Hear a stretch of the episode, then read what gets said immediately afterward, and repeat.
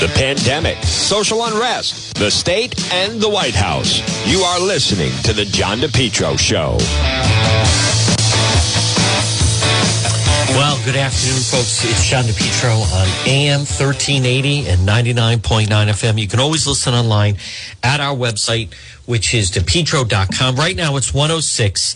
This portion of the program, this portion of the John DePetro Show, folks, is brought to you by, remember, competition shooting supplies. Stop it and see them. You want to be, make sure that you're secure, protect yourself, protect your family.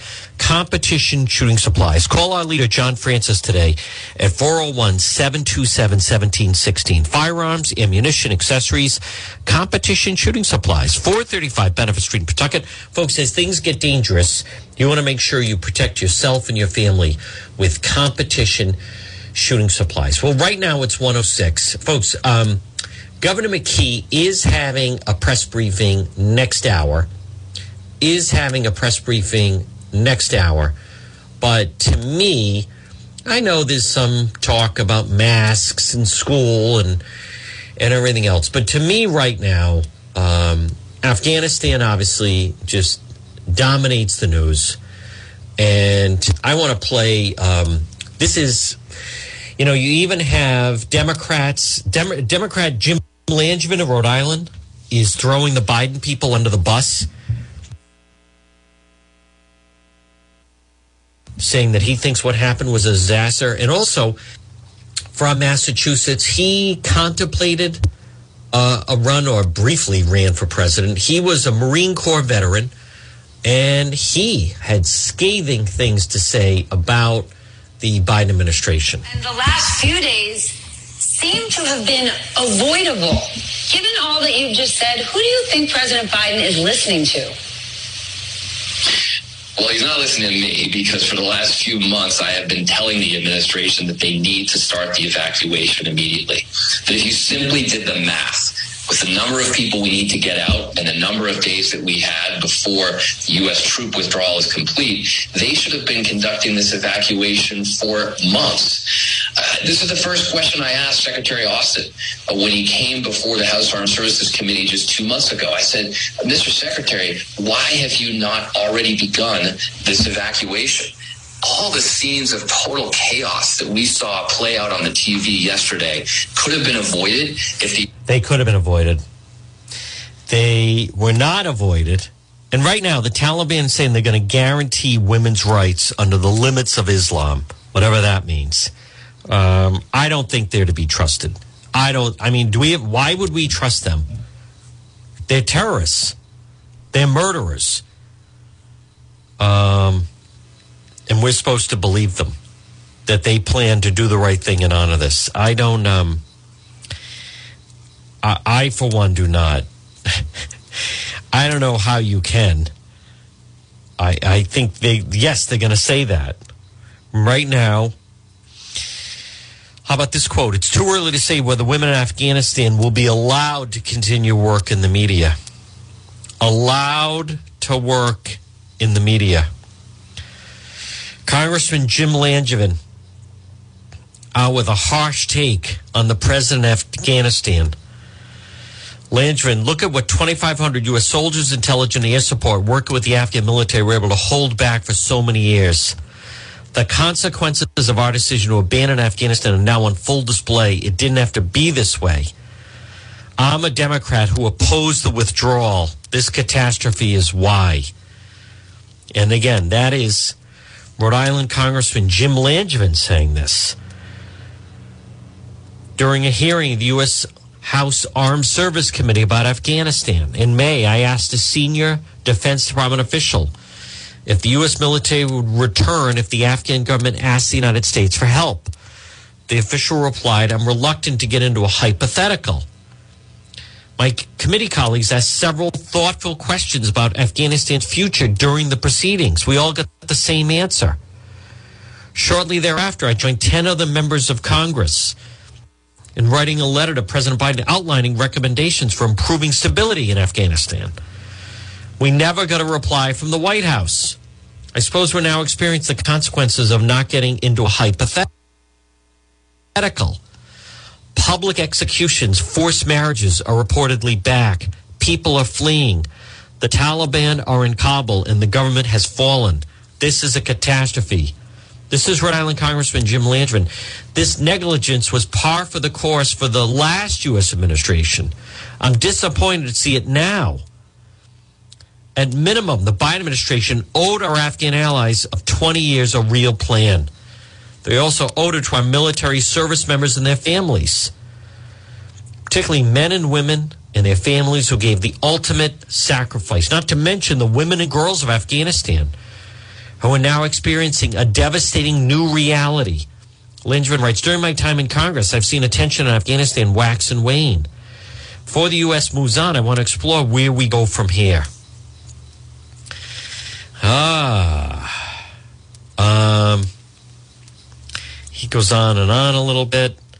Critics may say the past few months were indictment of our ability to train the Afghan military. I would say instead, look at what 2,500 U.S. soldiers, intelligence, air support, working with the Afghan military were able to hold back for so many years. I pray for all U.S. troops and personnel. Now, folks, and that is, you know, he's uh, he's on the team. That is Congressman Langevin on the team making these statements. Now, I want to play again, and I do believe coming up at uh, 1.30 is going to be a very important briefing from the White House. But I want to get back to um, this was uh, th- this whole thing of President Biden yesterday. I've learned the hard way that there was never a good time to withdraw U.S. forces. As the fallout over the collapse of Afghanistan intensifies, President Biden insisting that bringing U.S. troops home is still the right decision. I will not repeat the mistakes we've made in the past. And while he's standing by his exit strategy, the president also acknowledging that the administration was caught off guard by the speed of the Taliban takeover. The truth is, this did unfold more quickly than we had anticipated. Now, with Kabul in chaos amid the frantic rush to evacuate, the president saying he bears some responsibility. I am president of the United States of America and the buck stops with me. But he's also blaming his predecessor, claiming the Trump administration's timeline for the drawdown tied his hands, forcing him to follow through or risk reigniting the conflict, and blaming the Afghan forces, saying he gave them every opportunity to fight for their nation, but that they failed to protect their homeland. It is wrong to order American troops to step up when Afghanistan's own armed forces would not. But Republicans are aiming their attacks squarely at President Biden. I think the president felt strongly about this, obviously.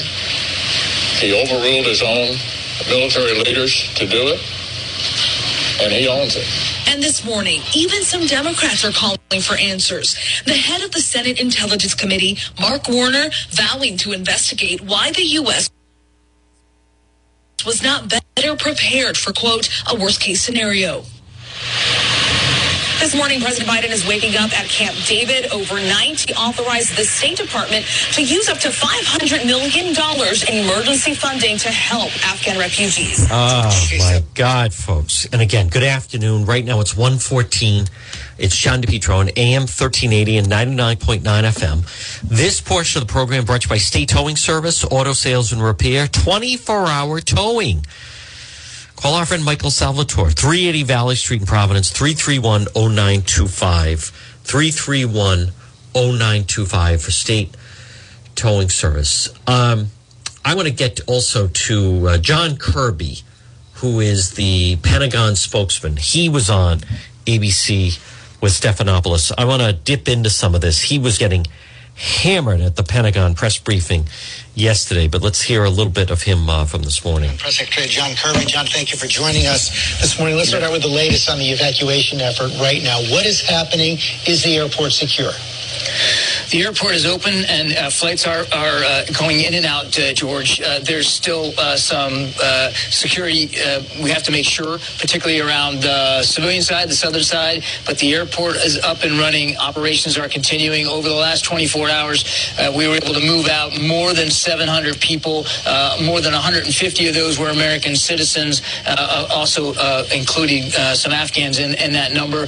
And over the same course of time, we were able to flow in almost a thousand more uh, American troops, bringing the totals to about uh, 3,500 or so. More will be coming in over the next two days. What about the Americans who didn't reach the airport and were told to shelter in place? Are you in contact with them? Can you protect them? The, the, State Department has actually uh, issued a message to those Americans, uh, giving them uh, the cues uh, for when and how uh, they can start to assemble at the uh, at the airport. Obviously, we want to be careful about talking to this with any great specificity because the situation in Kabul is still so tense in terms of how they would manage to get there. But our focus militarily, George, is very squarely on the airport, making sure that we can keep it up and running, that we can maintain security and stability there. That's the focus of the military right now. What about those 30,000 Afghans who need to be rescued? We've seen these heartbreaking pictures of people chasing the planes, packed into planes. What is the latest on them? When do we expect to have everyone out? Well, we're planning here at the Defense Department to be able to house, temporarily house here at U.S. installations, three installations here in the United States, up to 22,000 of them. And I would remind that since 2005, we've actually moved out 70,000 some odd Afghans and just 2,000 uh, in the last uh, couple of weeks or so. So, I mean, we're working on this very, very hard in concert with the State Department uh, to get out as many as we can. And as, uh, as the we've, we've been saying here at the Pentagon, uh, we plan on being on the ground there in Afghanistan for the next couple of weeks. Uh, it's not just about moving out Americans. It is very much about meeting our moral and sacred obligations to those Afghans who helped us over the last 20 years, getting as many of them out as we can. How is that the solution? How is that the solution that now we go, what? What about the people that have to stay behind? How is that? I, I don't know. These, these people are like, how is that a possible solution? We're going to move them out. What about the people that you can't move everyone? No, the, the, that was not the goal. The goal was to improve the country so they could stay there. That was the goal.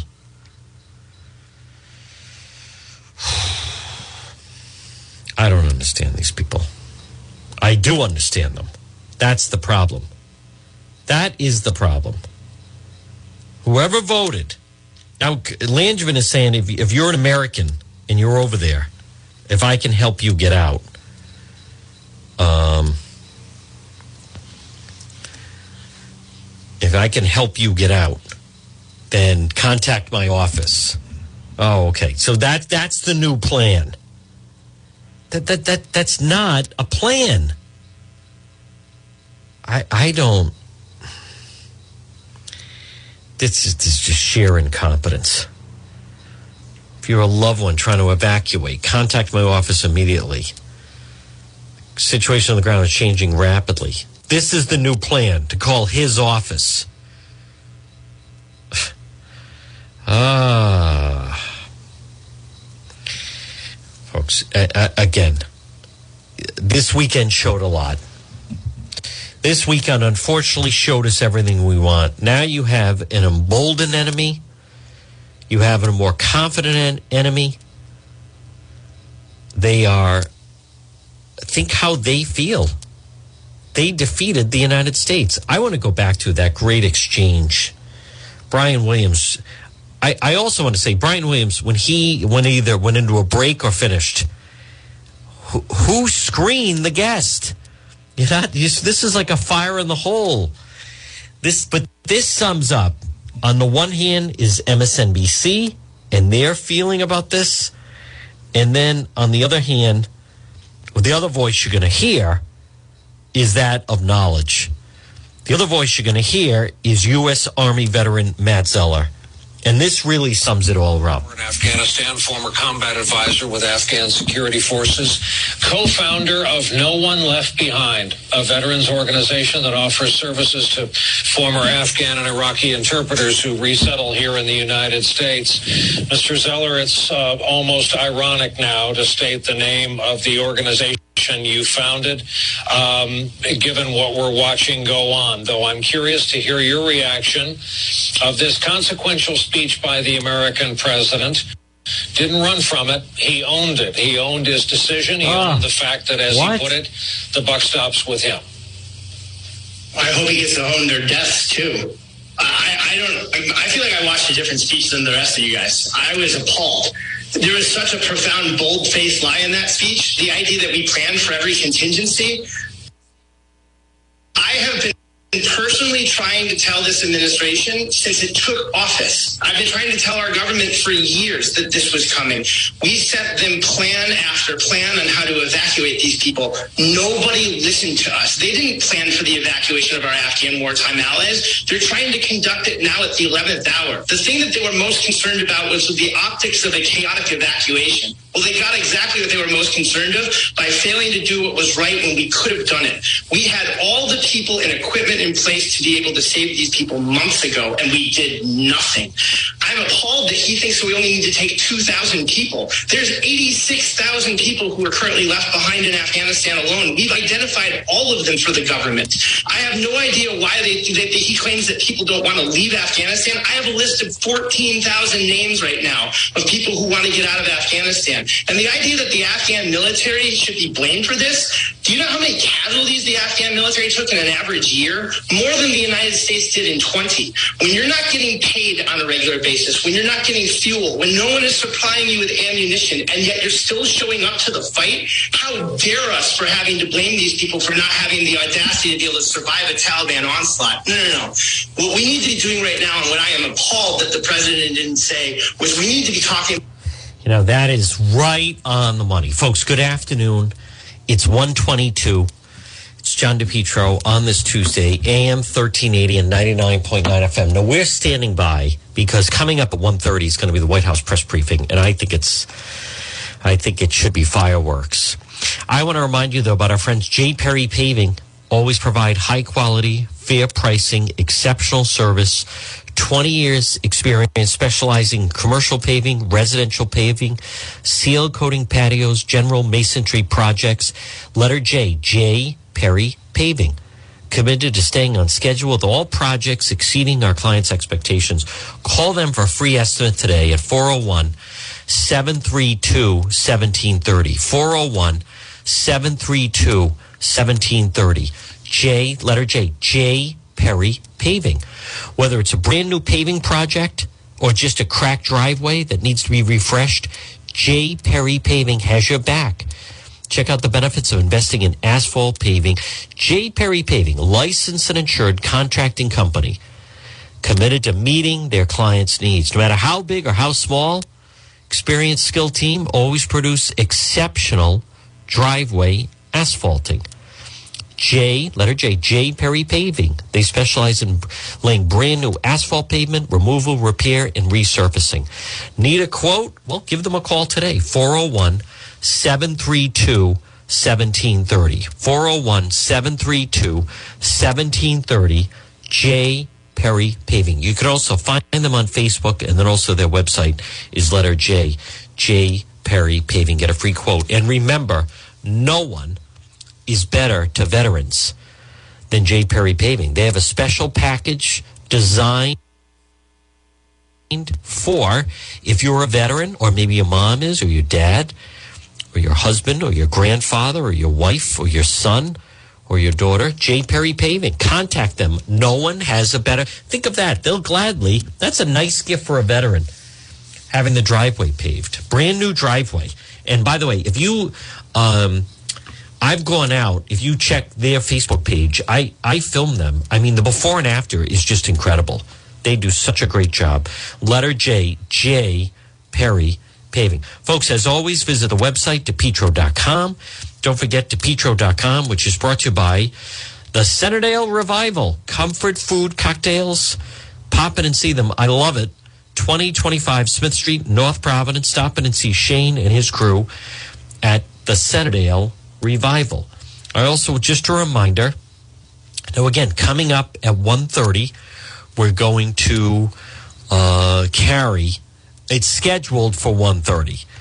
The press briefing that the White House is going to do. Now this is going to be with Sullivan and also with um, Jen Psaki, who was on vacation and then was forced to come back.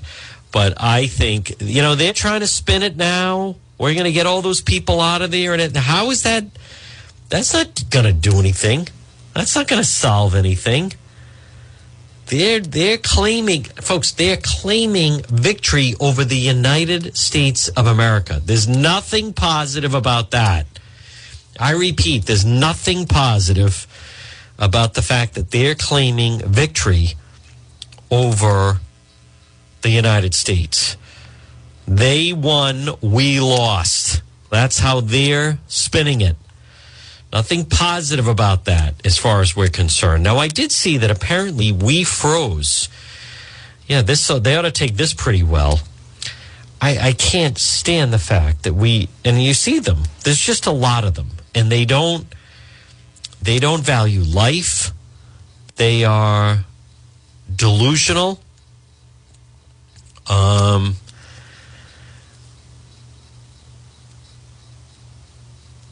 and and the fact is that how are they now going to Biden's failure in Afghanistan has been so bad that even a friendly press corps has bailed on him. I think I want to hear some of that. I, I, I just I think this is um listen, there's mistakes in every administration. I don't think this is one that they could afford. And it was it was avoidable. It was a completely self-inflicted wound. Intelligence warned of Afghan military collapse despite Biden's assurances. Reports that over the summer intelligence warned of a Taliban rout. But back when Biden was making his decision, they hedged. This wasn't an intelligence failure, it was a Biden failure. He knew the risks and didn't care. And that, I mean, that is very, very strong words.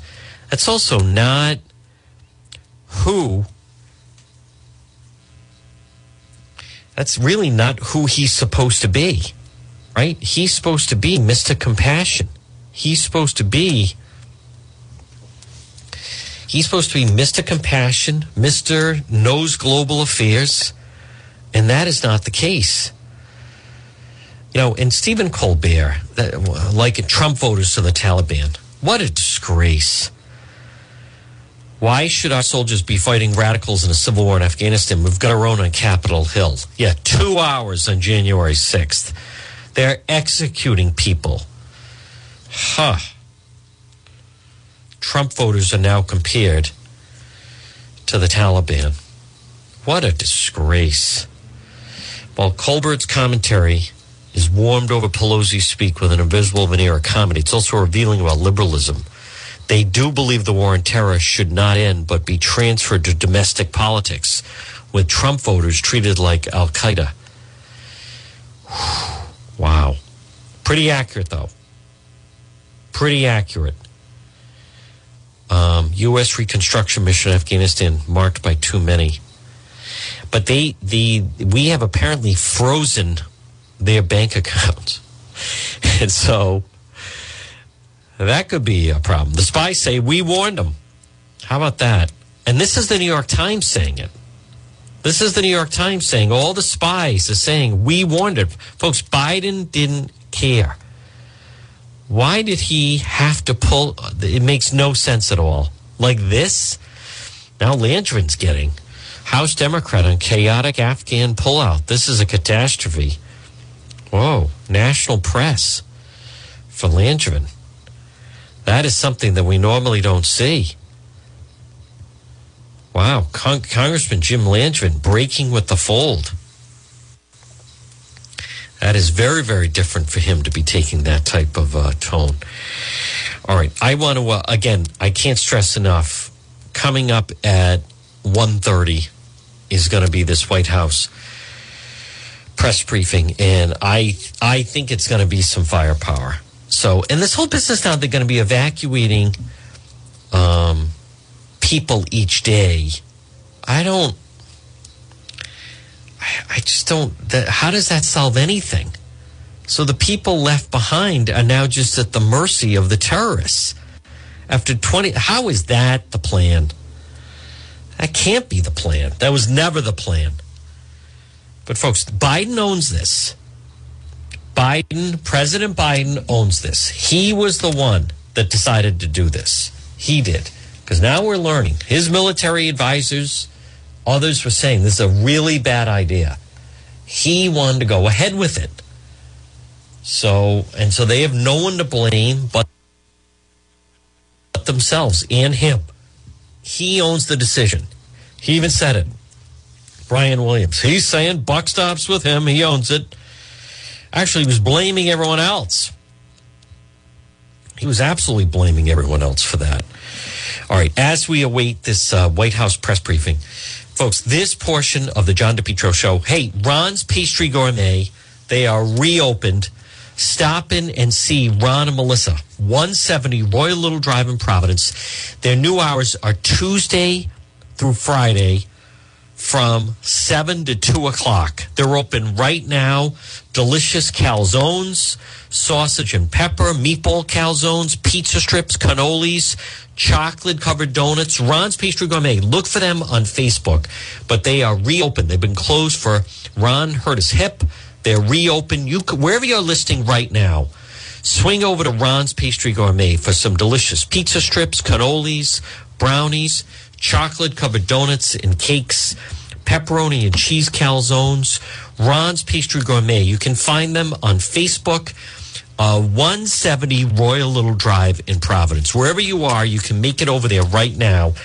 Ron's Pastry Gourmet. And if you're hungry for lunch, like I said, they have delicious sausage and pepper, and they have delicious calzones, all kinds.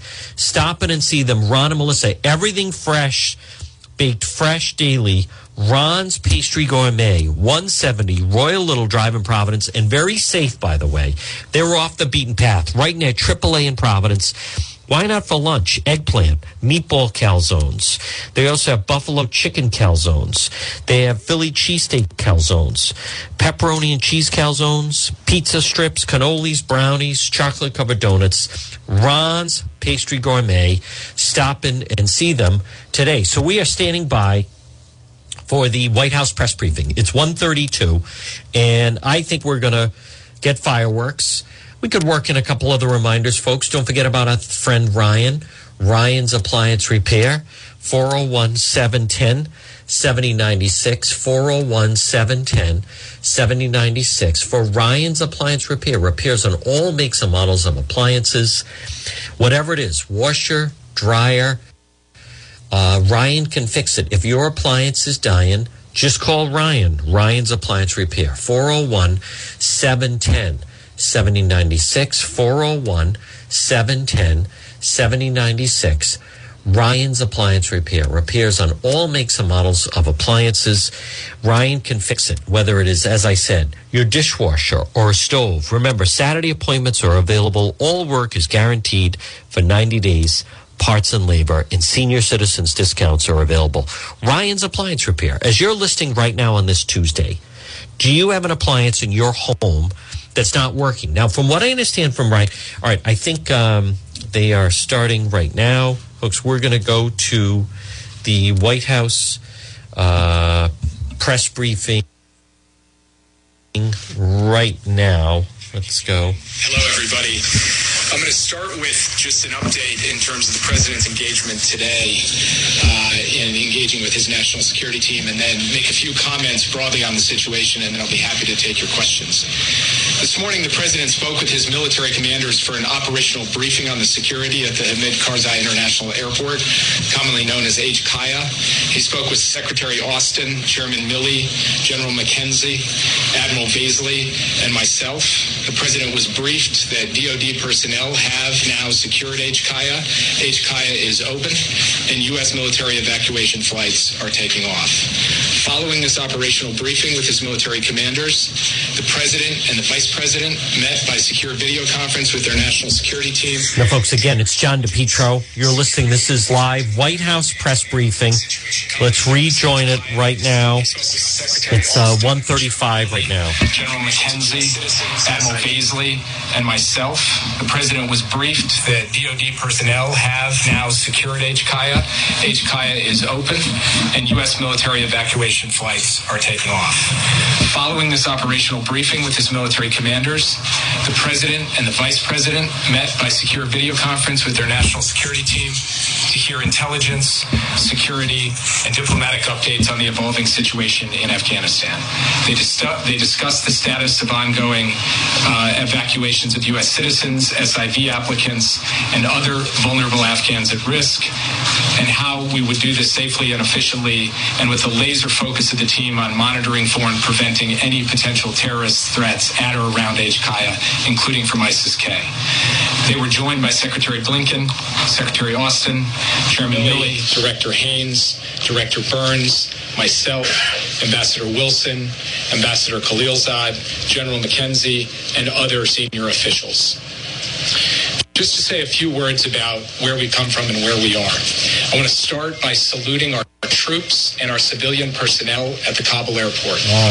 I want to salute the Defense Department, the intelligence community, the State Department, the Department of Homeland Security, and especially our country team in Kabul, who have been doing incredible work under very trying circumstances. They have safely and effectively drawn down our embassy compound and retrograded our diplomatic personnel. They have now secured the airfield and are conducting flights out of the country. They are moving American citizens as well as Afghan nationals and third country nationals. They are facilitating flights for our allies and partners to get citizens and others out of Afghanistan. These operations will continue in the coming days as we move to evacuate American citizens and Afghan nationals who worked with us, along with other vulnerable Afghans. We are engaging diplomatically at the same time with allies in regional countries and with the United Nations to address the situation in Afghanistan.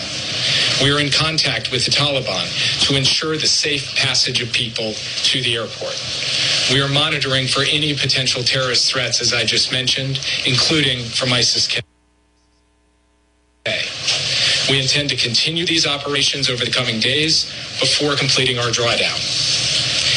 When you work on any policy issue, domestic policy, foreign policy, any policy issue, the human costs and consequences loom large. And we're all contending with the human costs of these developments. The images from the past couple of days at the airport have been heartbreaking. But President Biden had to think about the human costs of the alternative path as well, which was to stay in the middle of a civil conflict in Afghanistan. There are those who argue that with 2,500 forces, the number of forces in country when President Biden took office, we could have sustained a stable, peaceful Afghanistan. That is simply wrong. The previous administration drew down from 15,000 troops to 2,500 troops. And even at 15,000, the Afghan government forces were losing ground. What has unfolded over the past month has proven decisively that it would have taken a significant American troop presence, multiple times greater than what President Biden was handed, to stop a Taliban onslaught. And we would have taken casualties. American men and women would have been fighting and dying once again in Afghanistan. And President Biden was not prepared to send additional forces or ask any American personnel to do that over the period ahead. There have been questions raised about whether we should have drawn down our embassy and evacuated our Afghan allies earlier. These are reasonable questions. We did dramatically accelerate the SIV process and move out a substantial number of SIV applicants and their families. But the Afghan government and its supporters, including many of the people now seeking to leave, made a passionate case that we should not conduct a mass evacuation lest we trigger a loss of confidence in the government. Now, our signaling support for the government obviously did not save the government, but this was a considered judgment. When you conclude 20 years of military action in a civil war in another country with the impacts of 20 years of decisions that have piled up, you have to make a lot of hard calls, none with clean outcomes. What you can do is plan for all contingencies. We did that. The American forces now on the ground at HKIA are there because of contingency planning and drilling we did over the course of months, preparing for a range of scenarios, including dire scenarios. President Biden ordered multiple bat battalions to be pre-positioned in theater, and he activated them for deployment before the fall of Kabul.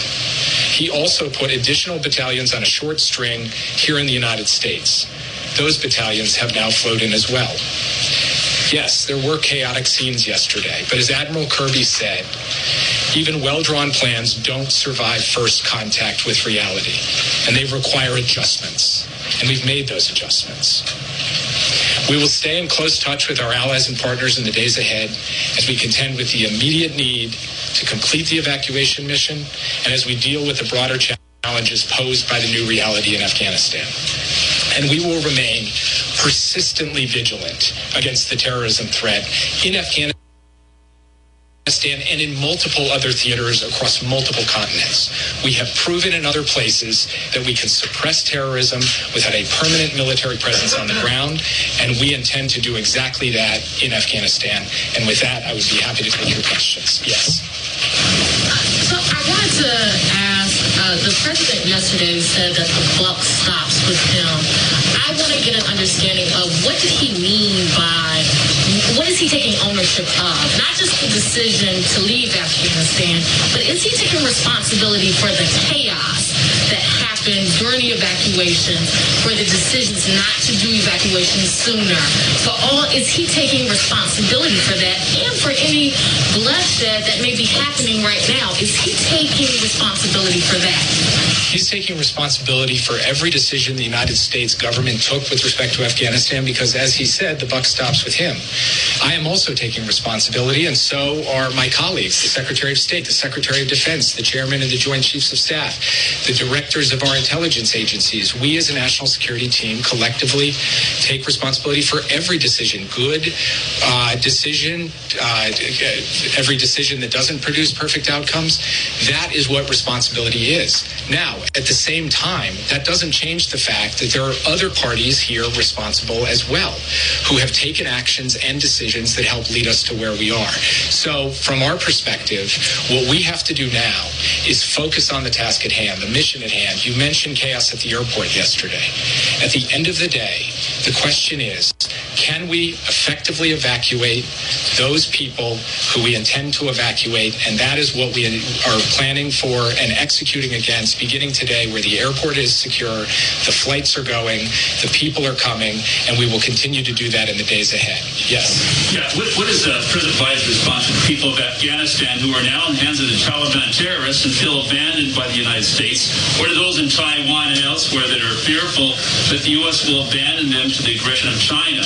And follow up to that is what is President Biden's response to people in Israel and other countries who might also believe that the U.S. will abandon them to terrorists? So to the first question, President Biden and all of us, as I said in my opening comments, are heartbroken by the human consequences that have unfolded and could continue to unfold in Afghanistan. We believe passionately in human rights and human dignity, and we want to work with the international community to advance that wherever we can. But President Biden was not prepared to have American men and women continue to fight and die in the civil war of another country in order to achieve that. We will use every other tool at our disposal to achieve that, and we will do so day after day, month after month in the period of, ahead uh, on behalf of the people of Afghanistan. To your question about allies, we gave 20 years of American blood, treasure, sweat, and tears in Afghanistan. We gave them every capacity in terms of training and equipment to stand up and fight for themselves. And at some point, it it was the time for the United States to say that the Afghan people had to stand up for themselves. We believe that our commitments to our allies and partners are sacrosanct and always have been. We believe our commitment to uh, Taiwan and to Israel remains as strong as it's ever been. Keep in mind that with respect to Afghanistan, we said back in 2011 that we would be out in 2014. We stayed another seven years, far and above and beyond the commitment that we made more than a decade ago. And the last thing that I would say is that President Biden is laser focused on accomplishing the core national security objectives of the United States. And when it comes to Afghanistan, that was getting bin Laden and degrading Al Qaeda. We accomplished that, and he believes it was time for our troops to come home. Yes. So, um, just now, Jake, you, you described a kind of choice that the president was, that was in front of the president. Either save the you know, save the folks, the allies in Afghanistan, the folks that, that helped the United States through the last two decades, or sacrifice more American young men. I think the, the question out there on Capitol Hill and around Washington and elsewhere is wasn't there another choice? Wasn't there a way you could have ended, you, President Biden could have ended the war in the way that he wanted to end the war so that Americans don't sacrifice uh, further for this war, but at the same time do a better job of either ignoring Ghani's you know request to, to to not start evacuations or you know figuring some way that we wouldn't end up in a situation where there's masses of people crushing through the airport and the execution of the last four, five, six days that has seemed to just about everybody uh, as, as, as not, I mean, is, is not the way a competent administration know, uh, not the result that a com- competent administration, um, you know, has in the end. So wasn't, isn't that a false choice? And, and, and why couldn't you uh, do both? So first, what I would say is that uh, we, we were clear-eyed going in when we made this decision that it was possible that the Taliban would end up in control of Afghanistan. We were clear-eyed about that. Now, as the president said in his remarks yesterday, we did not anticipate that it would happen at this speed, though we were planning for these potential contingencies. The reason I say that at the outset, that we knew it was possible they could take over, and that had to be built in into our calculus in making the determination, as the president did, to draw down our forces, is because once the Taliban came into Kabul, we were going to be faced with a situation, no matter if there were still U.S. troops on the ground or no U.S. troops on the ground, of dealing with a significant number of people wanting to come to an airport to try to get evacuated. I'll give you an example. We communicated with American citizens for weeks telling them to get out of the country. We offered financial assistance for those who wouldn't be able to afford to get on flights themselves. Many chose to stay right till the end, and that was their choice. We now are faced with a circumstance where we have to help evacuate those. That's our responsibility as the U.S. government. But the point I'm making is that when a civil war comes to an end with an opposing force marching on the Capitol, there are going to be scenes of chaos. There are going to be lots of people leaving the country. That is not something that can be uh, fundamentally avoided. And so while it is uh, a, a point for reasonable debate, in my view, as to how to think about the right moment to signal a complete loss of confidence in a government or not, and which is going to lead to more suffering and death or not. The fact is that we made the judgments we made based on the information we had at the time while preparing for the alternative contingency, which was having to flow in these troops to be able to get out folks in a mass evacuation. Yes. Um, do you believe that the mission could be completed by August 31st? As a national security advisor, uh, how do you see the scenario on September 1st? Do you think the Taliban of 2021 are different than 2001? Uh, do you see analogous situation to Iraq where a new terrorist organization would be born, uh, like, I, like ISIS out of Al-Qaeda in Iraq, for example? So just on the last point, uh, it's fairly well documented that the Taliban and ISIS-K fight one another, struggle against one another. Uh, so I, I do not foresee a symbiotic relationship there, though these are dynamic scenarios, so we will have to see how it plays. We are working day by day to get as many people out. So I'm not going to speculate uh, on the, the timetable question that you just laid out. And then finally, on what we expect from the Taliban going forward, that is something that will have to be watched and observed over time, whether in fact they are prepared uh, to meet their obligations uh, to the basic human rights and human dignity of people, to the safe passage of people to the airport, to uh, the fair uh, and, and fair and just treatment of civilians. That is something they're going to have to show. I come at this with no expectations, but only a sense uh, that they will have to prove to the international community um, uh, who they ultimately are going to end up being. Yes. Folks at 149, John DePetro, you're listening to this. This is a live briefing from the White House on the situation in Taliban right here on the John DePetro Show. The Taliban have informed us that they are prepared to provide the safe passage of civilians to the airport, and we intend to hold them to that commitment. Do you believe them? Yes. Just for clarity on that, is there some deadline that's been set? Has the Taliban assurances that this will go till August 31st? Is the deadline before that or after that? For clarity on what you just said. Till, we, we believe that this can go till the 31st. We are talking to them about what the exact timetable is for how this will all play out. And I don't want to uh, negotiate in public on, on working out the best modality to get the most people out in the most efficient way possible. I have a question about uh, yesterday. Uh, President Biden said that the United States military cannot sacrifice sacrifice where there is no national interest. If the same uh, analogous, will the U.S. withdraw troops from its allies, including South Korea? What is your comment?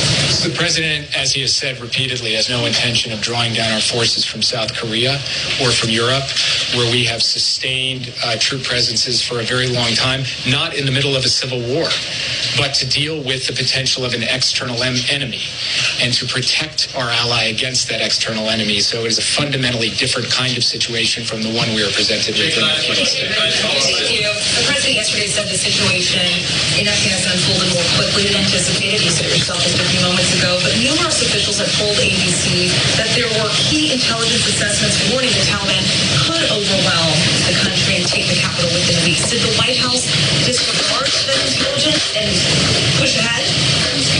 Uh, I'm not actually familiar with the intelligence assessment you're describing, uh, but I also don't want to get into um, specific intelligence products. And one thing I will not do from this podium or anywhere else is um, talk about what a different component of the interagency did or didn't do because from my perspective we are one team with one mission trying to execute and uh, do so in the best interests of our interests and values so I would- If that mission is not complete by August 31st, and there are Americans and Afghan allies who remain there, will U.S. troops stay until everyone is out, or will they leave? So I'm not going to comment on hypotheticals. What I'm going to do is stay focused on the task at hand, which is getting as many people out as rapidly as possible, and we will take that day by day. You can't commit to bring back every American. There's a large number of there's a large number of Christian missionaries and aid workers that are particularly vulnerable because they're known to be Christians. Is there any plan to get them uh, to the airport and get them out? We are working with a variety of different types of groups, journalists, aid workers, NGO workers, and so forth, to help facilitate their departure from the country. Yes. Jay, talk about these contingency plans. The President of the United States left the White House on Friday. When did your administration know that another 6,000 troops going to be needed withdrawal? So on Wednesday evening, the president convened the principals. This is last Wednesday evening to discuss the deteriorating situation on the ground in Afghanistan. He posed the question as to whether we had to flow more forces in from the point of view of a contingency to draw down our embassy uh, and to secure evacuation. Thursday morning, he gave the order to begin flowing those forces in. And then, as we watched the situation unfold over the course of the coming days, uh, we determined that we would go from step one of that contingency plan, which was about 3,000 troops, to step two of that contingency plan, which was about 6,000 troops. Why did he leave the White House? On Thursday, he knew. Why did he leave the White House on Friday? The president worked throughout the entire weekend. I was uh, intimately familiar with his working habits over the course of the weekend because I was on the phone with him constantly. Secretary Austin was on the phone with him, Chairman Milley, Secretary Blinken, the team in country. So he was monitoring developments hour by hour throughout that entire time and has been making a series of decisions about troop deployments, uh, giving us direction and guidance about how to take the shape of this mission and make sure that we're executing it.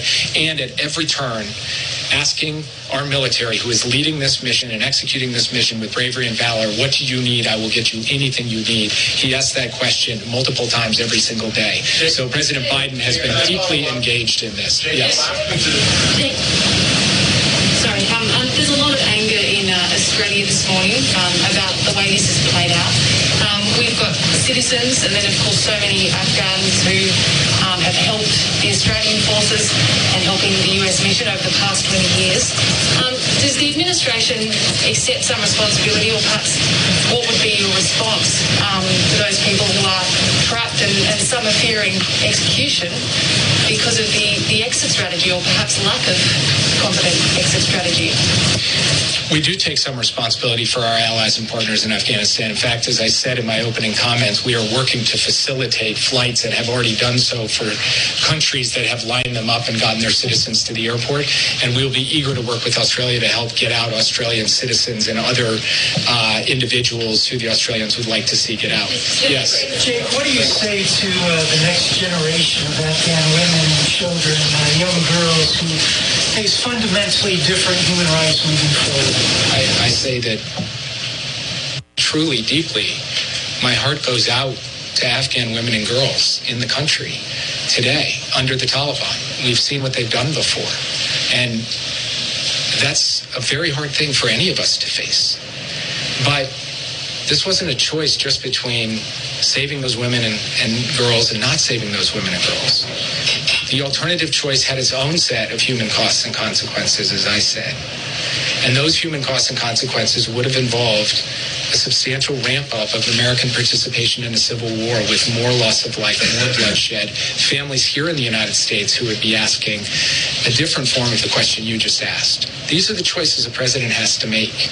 And it doesn't mean because we don't have forces in that country that we're not going to fight on behalf of women and girls and human rights and human dignity. We are. We do in many other countries where we don't have active military participation.